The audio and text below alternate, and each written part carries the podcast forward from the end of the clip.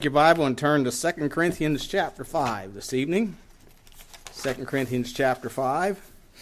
good to have the Smiths back with us. And good to see the rest of you as well. I, I, I, guess you're not sluggish from donuts. You seem to all make it on time tonight. But uh, anyway, 2 Corinthians chapter 5. Ladies had a good time making them. I've enjoyed eating some of them. We'll start at verse 14, 2 Corinthians 5, verse 14. It says, For the love of Christ constraineth us, because we thus judge that if one died for all, then we're all dead. And that he died for all, that they which live should not henceforth live unto themselves, but unto him which died for them and rose again. Wherefore, henceforth, know we no man after the flesh. Yea, though we have known Christ after the flesh, Yet now henceforth know we him no more. Therefore, if any man be in Christ, he is a new creature. Old things are passed away. Behold, all things are become new. And all things are of God, who hath reconciled unto himself, us to himself, by Jesus Christ, hath given to us the ministry of reconciliation. To wit, that God was in Christ, reconciling the world unto himself, not imputing their trespasses unto them, hath committed unto us the word of reconciliation. Now then, we are ambassadors for Christ, as though God did beseech you by us. We pray you in Christ's stead, be ye reconciled to God. For he hath made him to be sin for us, who knew no sin, that we might be made the righteousness of God in him. So tonight we're going to look at, behold, all things are becoming new. We're going to be looking at some new things. Let's pray. Heavenly Father, we do thank you again for the privilege and opportunity that we have to be assembled together Thank you for the privilege to open your precious word. And I pray as we look into the word of God tonight that you would again encourage our hearts, equip us, challenge us where we need challenged, convict where conviction is needed, and help us just to put on the mind of Christ, to understand your truth and be able to apply it to our lives for our good and thy glory. We do pray in Jesus' name. Amen.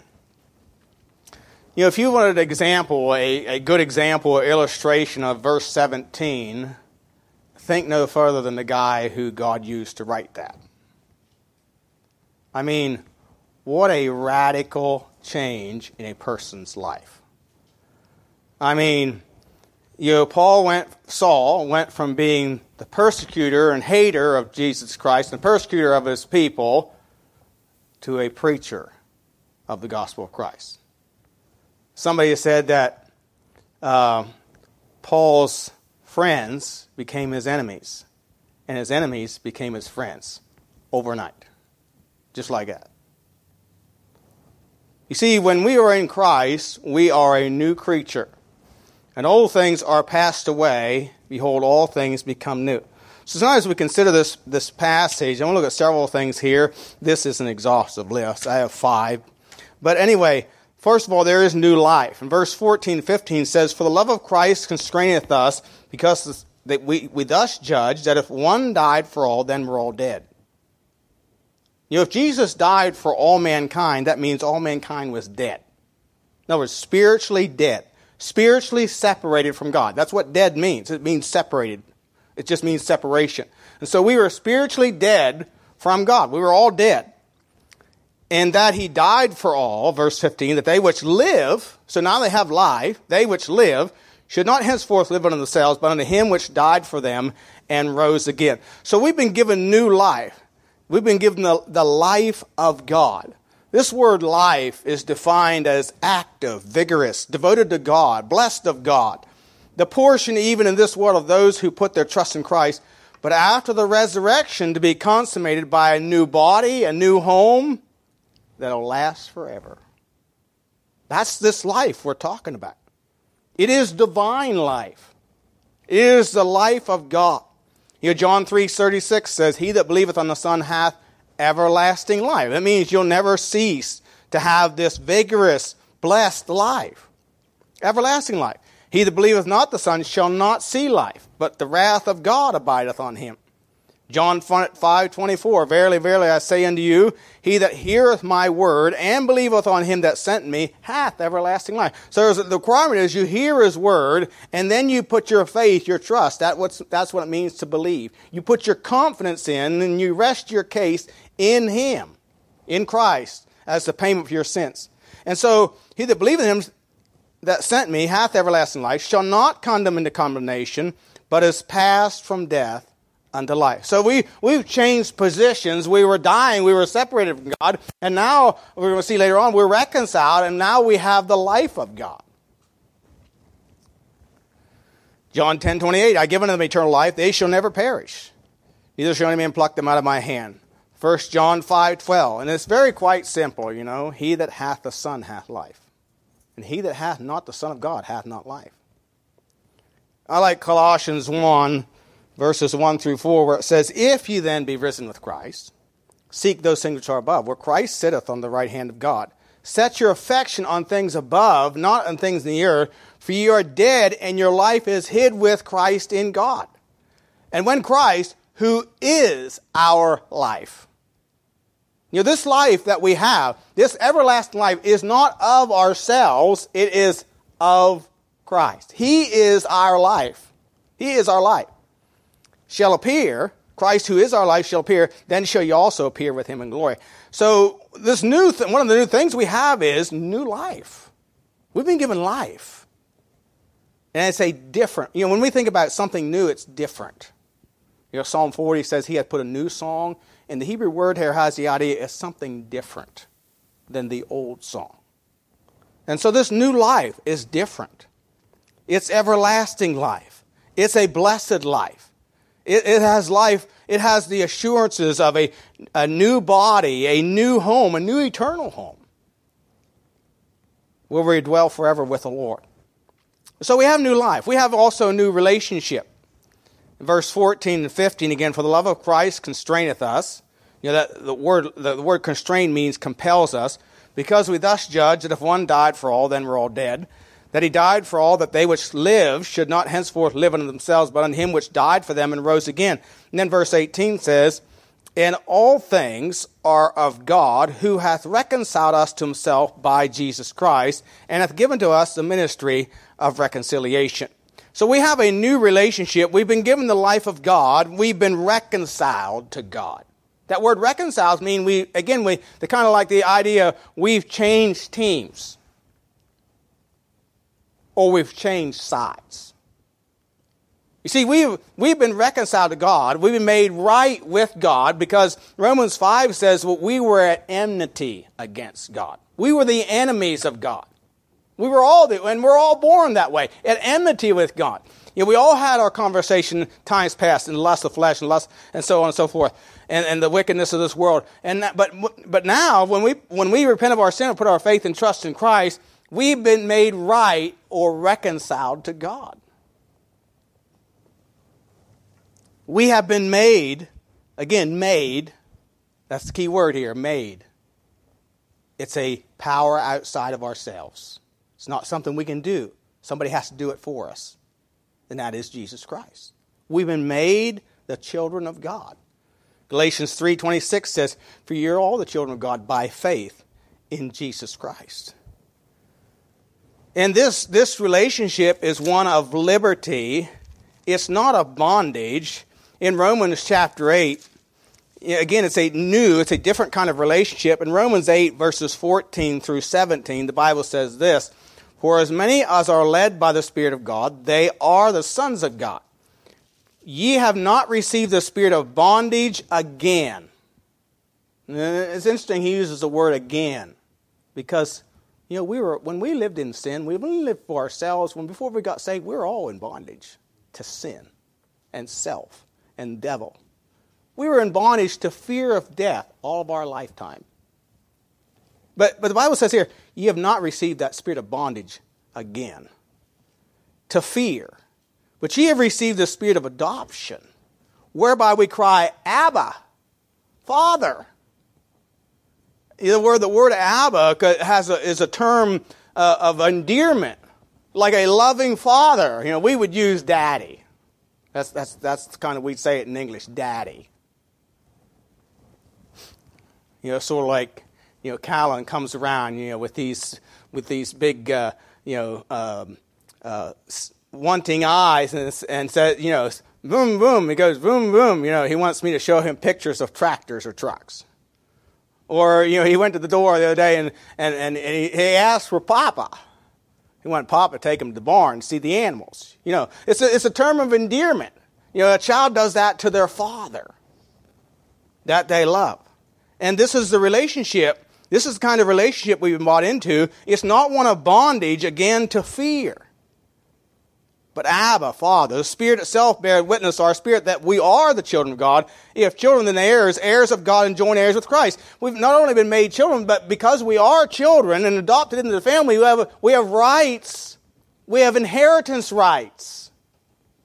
We have legal status or standing in the family of God.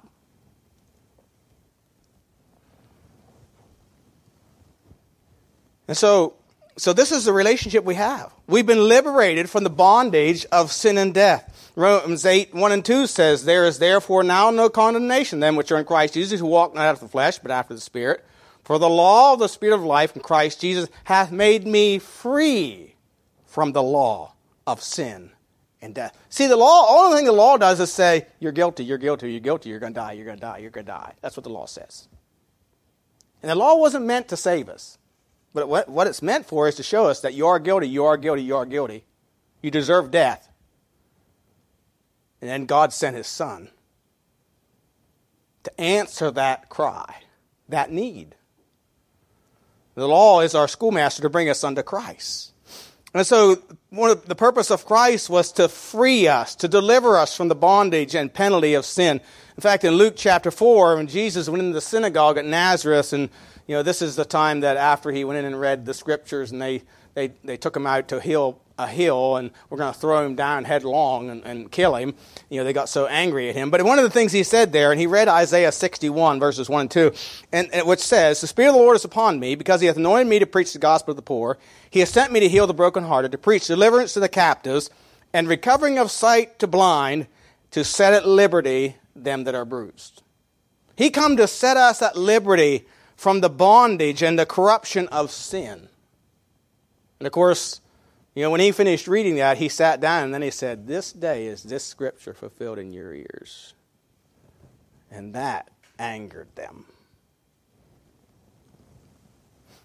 You see, Colossians or 2 Corinthians 3 and verse 7 says, Now the Lord is that Spirit, and where the Spirit of the Lord is, there is liberty.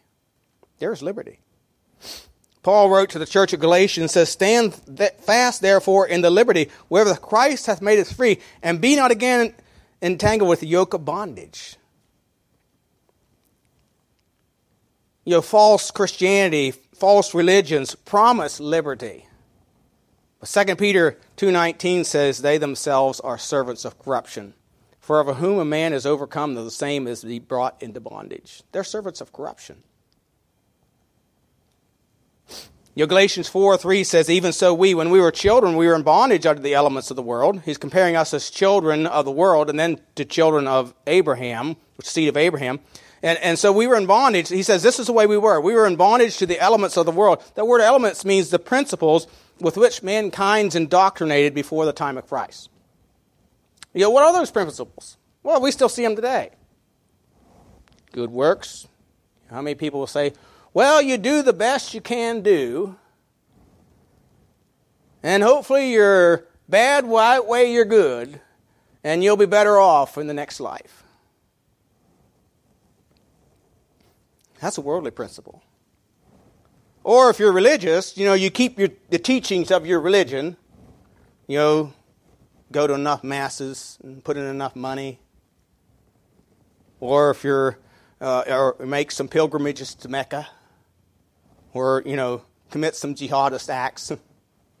and you get promised, you know, of, of, of, automatic, you know, if you're a suicide jihadist, you get promised automatically into heaven with a lot of other things I won't mention. Uh, or you can be a great philanthropist. Lots of people think that somehow they're going to end up better off after this life because they've been giving money to good causes.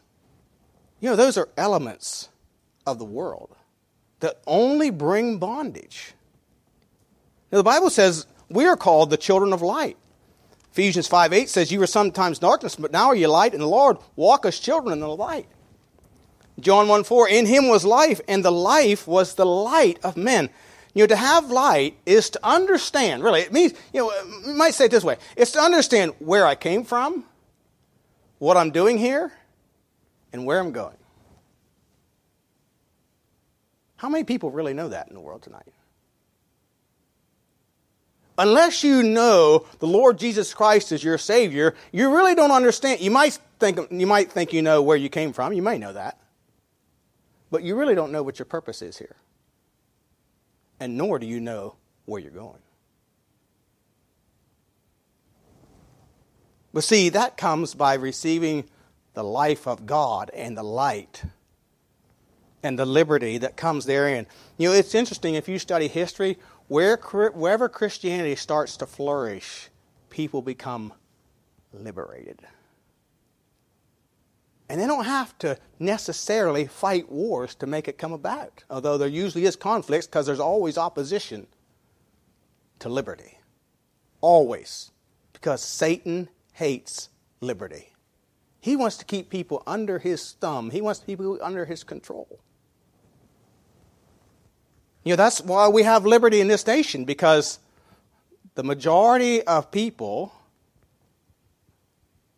there was, there was a great majority of people in this country who, who understood those truths from the Word of God.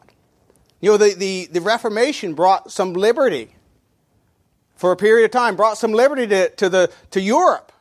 And then, but until the Protestants themselves started bringing people back into bondage. So we have this new relationship. It's one of liberty. We've been reconciled to God. Thirdly, there's a new attitude. Again, verses 15 through 18, it says, And that he died for all, that they which live should not henceforth live unto themselves, but unto him which died for them and rose again. Wherefore, henceforth know we no man after the flesh, though we have known Christ after the flesh, yet now henceforth know we him no more. Therefore, if any man be in Christ, he's a new creature. Old things are passed away, and all things are become new. And all things are of God. You see, the attitude of this, of of the world is it's my life. I'll do what I want. That's the attitude of the world. It's my life. I'll do what I want. You know, if that's a person's attitude, it's selfish. And it's really satanic. You know, that is why Saul lost the kingdom. That is why Lot lost all that he had.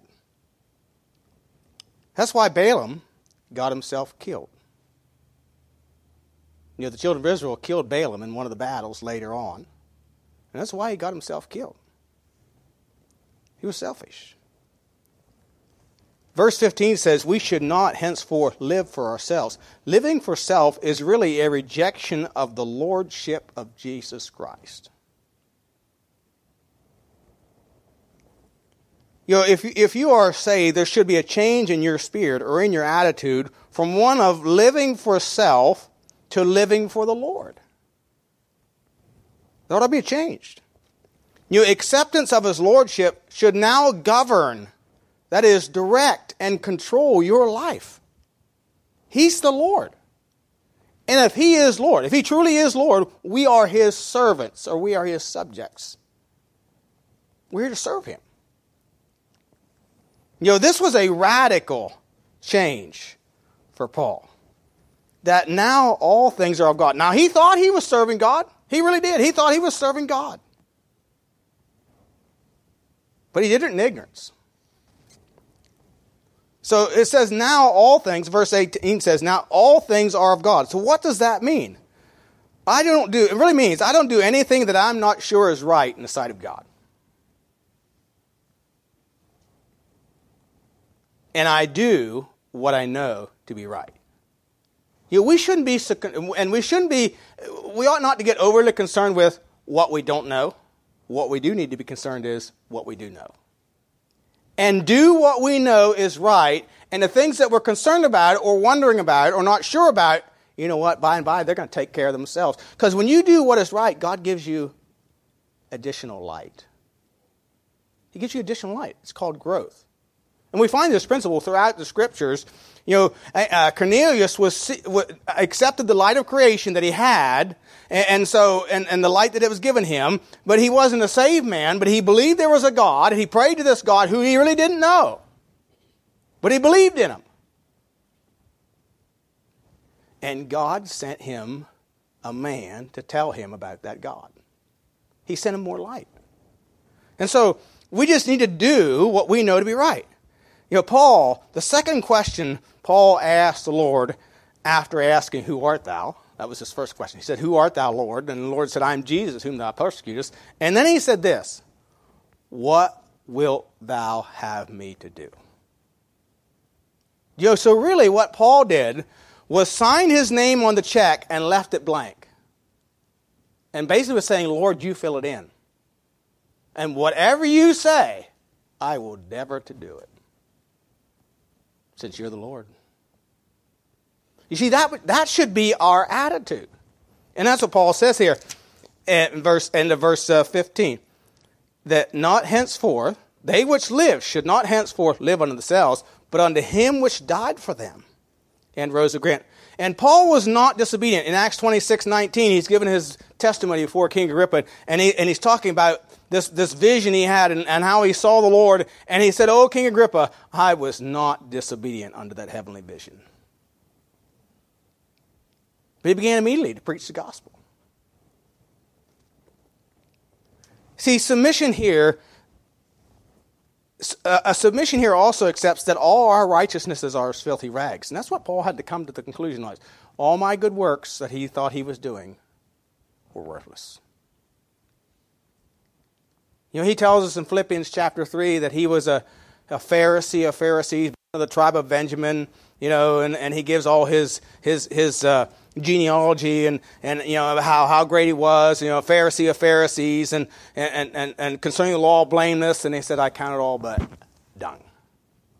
It's all, it was all worthless.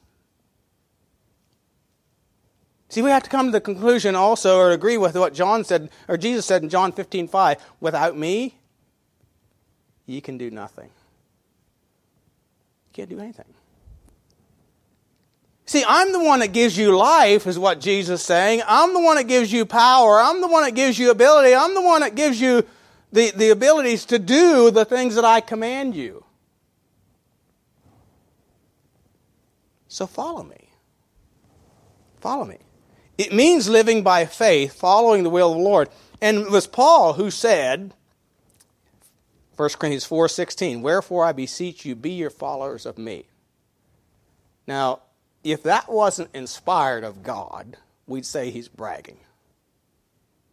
But he wrote that under the inspiration of the Holy Spirit. And he repeats it in 1 Corinthians 11, verse 1, where he says, Be ye followers of me, even as I also am of Christ.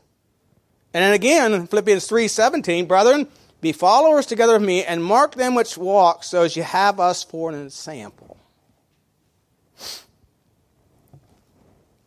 He wrote to the Galatians in Galatians 2.20 and said, I am crucified with Christ. Nevertheless I live, yet not I. But Christ liveth in me, and the life which I now live in the flesh, I live by the faith of the Son of God, who loved me and gave himself for me. See, this new attitude is one that we submit ourselves to God. James 4 7 says, Submit yourselves therefore to God, resist the devil, and he will flee from you. You see, the way to have power with God is to submit, surrender to Him. To surrender to Him. He says, Draw nigh to God, and He will draw nigh to you. Cleanse your hands, you sinners, and purify your hearts, double minded. So this ought to be an, this ought to be our attitude. If we belong to the Lord, if He's our Lord, it means submission to Him. Fourthly, this speaks also of new relationships. In verses 17 and 18, therefore, if any man be in Christ, he's a new creature. Old things are passed away, behold, all things have become new. And all things are of God, who hath reconciled us to himself by Jesus Christ, and hath given to us the ministry of reconciliation. So we've been reconciled. I talked about this a little bit before, but we have changed families, which changes relationships. It changes relationships, even close relationships. As I said earlier, Paul's friends became his enemies, and his enemies became his friends. You remember when Acts chapter 9, the Lord appeared to Paul, Saul, on the road to Damascus. And and he he and, and, he says, Lord, what thou have me to do? And he said, You go into you, you go into the city, and it shall be told thee what thou shalt do. And then the Lord spoke to Ananias, who I believe was the pastor of the church at Damascus. And he said, You go into the street called Straight. I think that's where it was. And in the house to one Saul of Tarsus. And Ananias said, Lord, I've heard about this man. I've heard about this man. He's done much harm. The Lord said, You go your, go, go your way. I have called him. You see, Paul, because of his relationship with, with the Lord now, he on that road to Damascus, he got saved. He called Jesus Lord. And, no, and he wrote to the Corinthians, remember in 1 Corinthians chapter 3, he said, No man calleth Jesus Lord but by the Spirit. So there was a change in his heart, a change in life, and immediately his enemies became his friends. And those Paul was working with were now work, used to be working with, were now working against him. You know, when we get saved, when we get saved, spiritual relationships should override family relationships. They should. You know, we have to be careful with close fellowship with extended family because it can be very detrimental to your own walk with the Lord or your children. You know, Jehoshaphat, I was reading just this past week about Jehoshaphat. And Jehoshaphat, you read about his life, Jehoshaphat was a good king. I mean, he, he, he, in cities, he put in like schools where prophets could teach the word of God to the people. He greatly fortified the, the nation of Judah. And, and you know, he, he, uh, he, was, he, was, he was a good king. But he established family ties with Ahab, the king of Israel, and it destroyed his children. Destroyed his children. You think about it, Abraham was told to leave his kindred. Leave Ur of the Chaldees, the land of idolatry. He's to leave it. And even once he gets into the land of Canaan, he's told to separate, he separates from Lot. And the only interaction we see that Abraham ever has with Lot is when those kings come up and, uh, and fight against Sodom and Gomorrah and a few other cities, and they take captive Sodom and Gomorrah, the kings of Sodom and Gomorrah, and Lot, that Abraham arms his servant and delivers them. And Lot. And the only other contact we have is when God tells Abraham, I'm going to destroy Sodom and Gomorrah, Abraham prays for Lot. There's no indication that he has any fellowship with Lot. You see, Abraham did not want the influence of his nephew on his son. Because Lot had an eye for the things of the world and not the things of God. You know, Amnon had a very subtle friend, Jonadab. Jonadab was his first cousin. His first cousin. And he advised Amnon in his sin, which got him killed. Your Proverbs 13:20 says, "He that walketh with wise men shall be wise, but a companion of fools shall be destroyed." 1 Corinthians 15:33, "Be not deceived, evil communications corrupt good manners." You know, we must guard against ungodly family relationships. They can have a powerful influence. We have to guard against them. You know, the, the song, Holy, Holy, Holy, and I think it's in that song, it says, Make friends of God's children.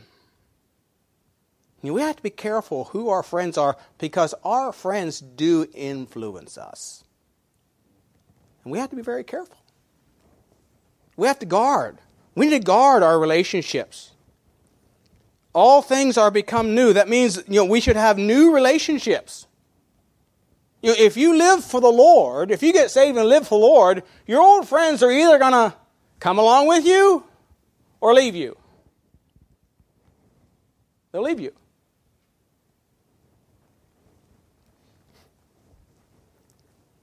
And so, these new relationships. And then a fifth thing a new view of our purpose among humanity. In verses 16, again through 20, it says, Wherefore henceforth know we no man after the flesh. Yea, though we have known Christ after the flesh, let now henceforth know we him no more. Therefore, if any man be in Christ, he's a new creature. Old things are passed away, behold, all things are become new. And all things are of God, who hath reconciled us to himself by Jesus Christ, hath given to us the ministry of reconciliation. To wit, that is, that God was in Christ, reconciling the world unto himself, not imputing their trespasses unto them, hath committed unto us the word of reconciliation. Now then, we are ambassadors of Christ, as though God did beseech you by us. We pray you in Christ's stead, be ye reconciled to God. So we should have a new view or understanding of our purpose among humanity. You know, in verse 16, he says, you know, Paul's really saying, I don't see Jesus anymore as just a man. There's a lot of people today that still just see Jesus as just a man. They don't see him as the Lord. The Jews don't accept him as their Messiah. In other words, he's just a prophet. He was just a prophet. And many people do not see him as the Lord or the Christ, the anointed of God. That's what Christ means, the Messiah, anointed of God. And so they just see him as a man. But Paul said, I don't see him anymore as a man. I see him as the Lord. And that's why he said in Acts 9, he called him Lord, what wilt thou have me to do? He saw him differently immediately. And we should look at people not just as human beings as the world does. You know, the world looks at people as men and women who can serve me, make me happy, bring pleasure into my life. You know, that's why many get married. They think, and end up divorced, because they think this person will make me happy. I, would, I watched a PragerU video just this week of this lady who, who, who grew up atheist, looking for happiness and so she got married. She thought this man was going to bring her happiness. But he didn't. She ended up divorced. And somewhere along the way, she hit rock bottom. And through that hitting rock bottom, and some circumstances and some groups, she got to help her, and, and, a, and another woman who, who, who, who taught her about the Lord. She found the Lord, and she found, she found meaning and purpose in life. And but she realized then that another person can't make me happy. Well, see, that's the world. That's how the world looks at it. You know, the, the, another person, another body to, to, to make me happy or satisfy me. This is this philosophy cheaping, cheapens the value of another's life.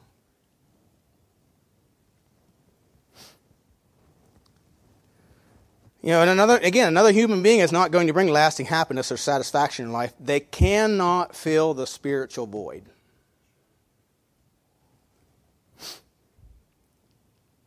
You know, as Christians, we should see people as souls made in the image of God to whom we are to minister the promises and the blessings of God.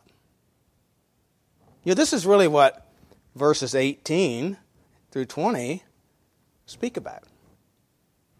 He's given us a ministry of reconciliation. He's given us a ministry to help people be changed from enemies of God to friends of God, to, from, from the lost to saved. To, we, you know, he's, he's, he's given us the purpose or the ministry of ministering to people, bringing them to Christ, pointing them to Christ. And so we shouldn't see people as just men and women. boys and girls. Human bodies. They're more than that. Yeah, they are men and women, and they do have bodies, but they also have a soul and a spirit. They also are made in the image of God, and they also are someone for whom Christ died. You see, Paul used to look at when Saul was on the road to Damascus, he looked at people to be arrested and imprisoned because they didn't agree with him. But now he looks at them as opportunities of witness, opportunities to minister, opportunities to help, to bring comfort to, to give some guidance and direction in their life. You know, this, this thought process would greatly change the way we treat one another and the people of the world. You know, it would solidify, again, our purpose in our minds and change the way we relate to each other. You know, this is how Jesus saw people. He saw them as lost, as sheep having no shepherd. And he said, Pray the Lord of harvest, they would send laborers into his harvest field. And this is how Paul learned to see people as sheep, again, that needed shepherding, that needed some guidance. You know, how do you see the world around you? I'm not talking about the trees and the forests. I'm talking about the people. How do you see them? How do you see others? How do you see people next to you?